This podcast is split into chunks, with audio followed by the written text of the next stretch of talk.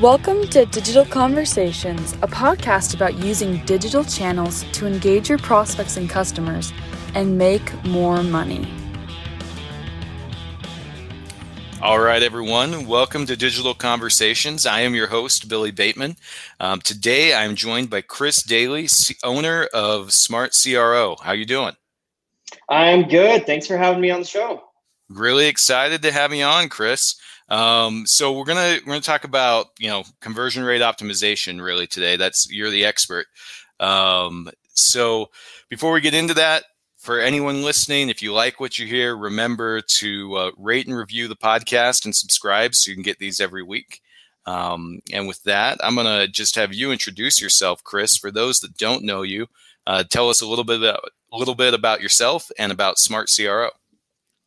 Yeah, so I'm a longtime digital marketer, uh, about 11 years in, in digital marketing. About nine years ago, I started to focus on conversion rate optimization, um, which is really focused on getting people to convert on the website. Obviously, conversion spans the full length of the marketing funnel.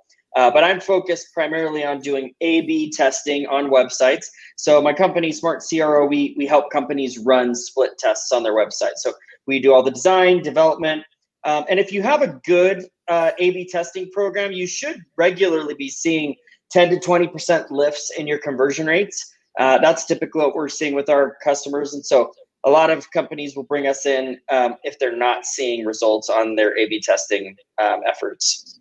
Great. So when you get started working, what first? What kind of companies do you guys typically work with? We're focused mostly on e-commerce. Um, we work with lead generation companies from time to time. Uh, but e-commerce is just so easy. I mean, if you increase conversion rates, you increase revenue. And so, yeah. uh, you know, on, on the lead gen side of things, you can still have a massive impact, um, but you have to have your sales funnel pretty dialed in. I can't tell you how many times I've heard, you know, I'll come in and say, "Hey, we increased conversion rates by twenty percent," and they'll say, "Yeah, but the leads suck." and it's like, well, okay, yeah, that's one consequence of increasing conversion rates, but um, so yeah, we primarily focus on e-commerce uh, type businesses. Awesome, and you know, even though most of our audience and our customers are B two B, I really think one of the things I believe in is a mentor of mine, Ken Krogue, who was a co-founder at, at Inside Sales. Uh, when I worked on the marketing team there, he would bring us in and show us what B2C websites were doing. And, and he'd be telling us, hey, these guys are always a few years ahead of us. Um, so we need to look at what they're doing and see how we can translate that um, to the B2B world for our website and for inside sales.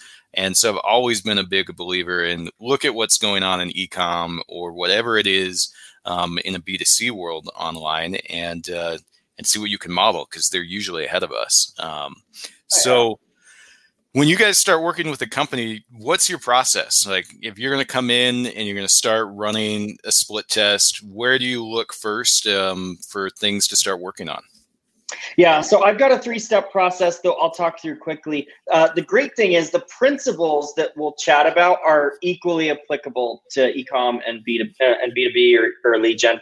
Um, but so because the process of conversion rate optimization is about figuring out what does our audience want to see on our website. So usually in step one of my testing process, uh, I call it the existence phase.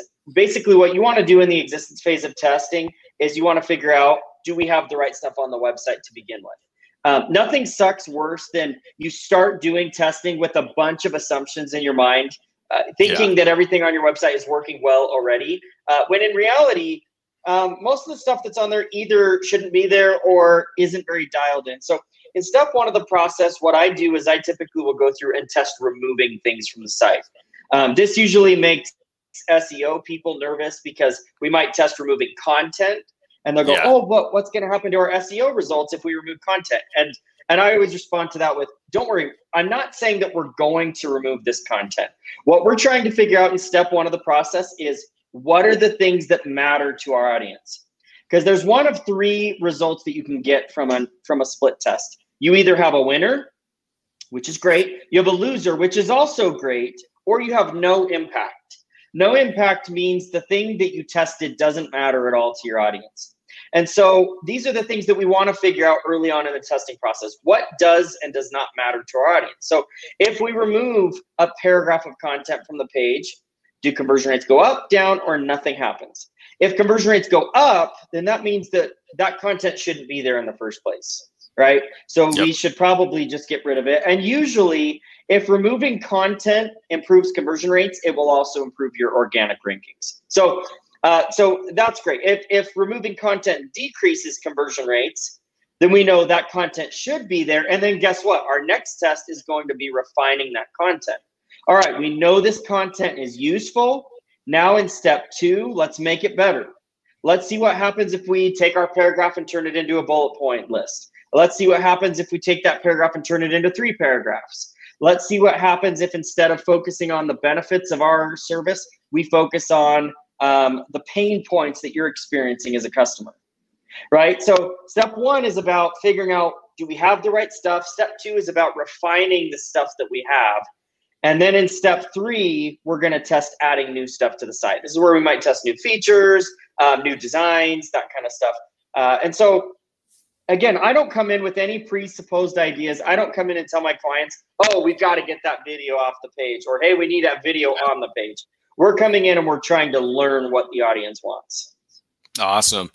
So, when you guys are running those tests, um, what are your best practices for which tools to implement to to even just run tests? because i know everyone always is like oh we need to be testing things but i think a lot of organizations especially small or new organizations they're not even sure like hey what's the easy way to get started yeah so there's two tools that are really simple to get started with uh, if you're doing landing pages, Unbounce is an excellent tool. I mean, pretty much any landing page tool out there has A/B testing functionality built in.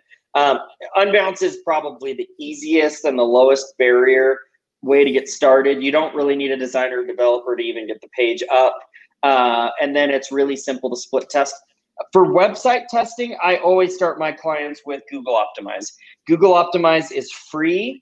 You can run up to five A B tests in there, and you've got the benefit of data on your side. So if you're already using Google Analytics on your website, Google Optimize plugs right into your analytics data, and so you know that the data you're getting back from your tests is uh, is accurate.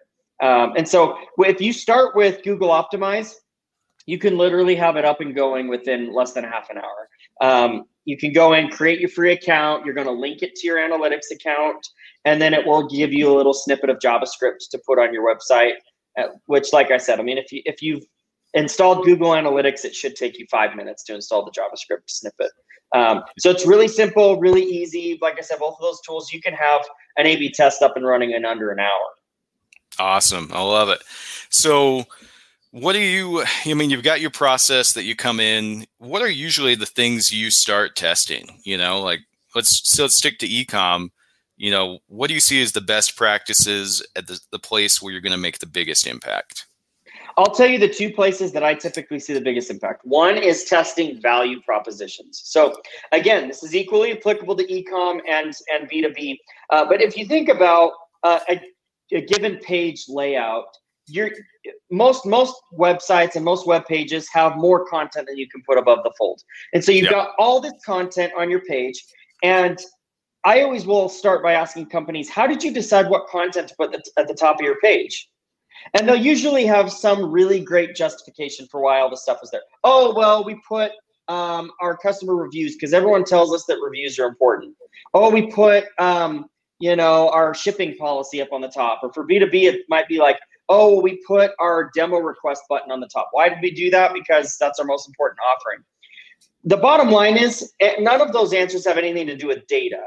It all has to do with why you think that information should be at the top right? Yeah. People tell us that review that they like our reviews. That's not data. That's just some anecdotal information that you have. Um, and so one of the first things that I start with with my clients is let's test three or four different versions of this page, and let's have each version focus on a single value proposition.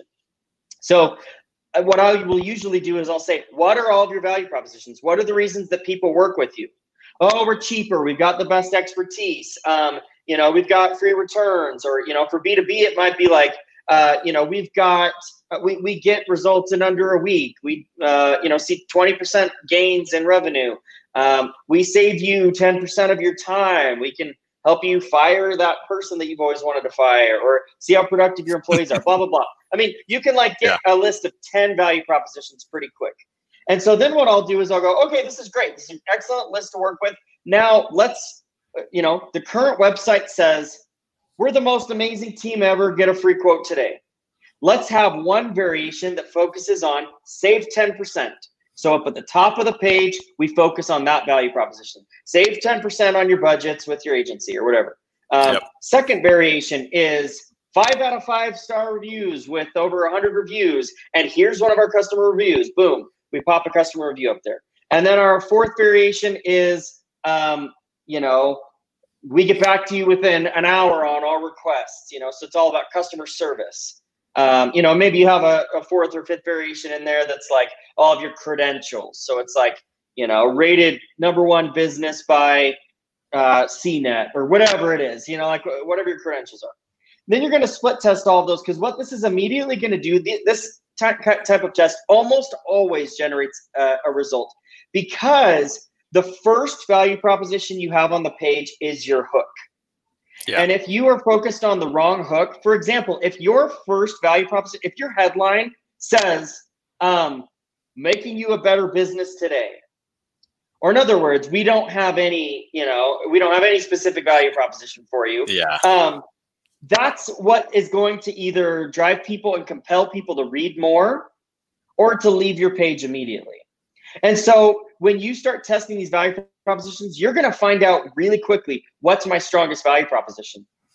And then uh, my next test is going to be once we figure out which headline or which, you know, initial value prop works the best, then the second test is always going to be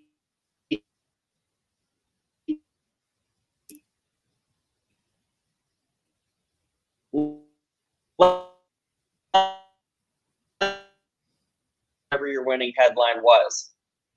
So, so if you're winning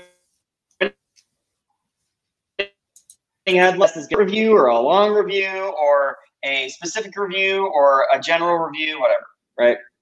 But okay. that's going to be the first place that I start. Same thing with content. Again, we might test removing content, but our second test is going to be what order should the content be in? What paragraph should be first and second and third and fifth?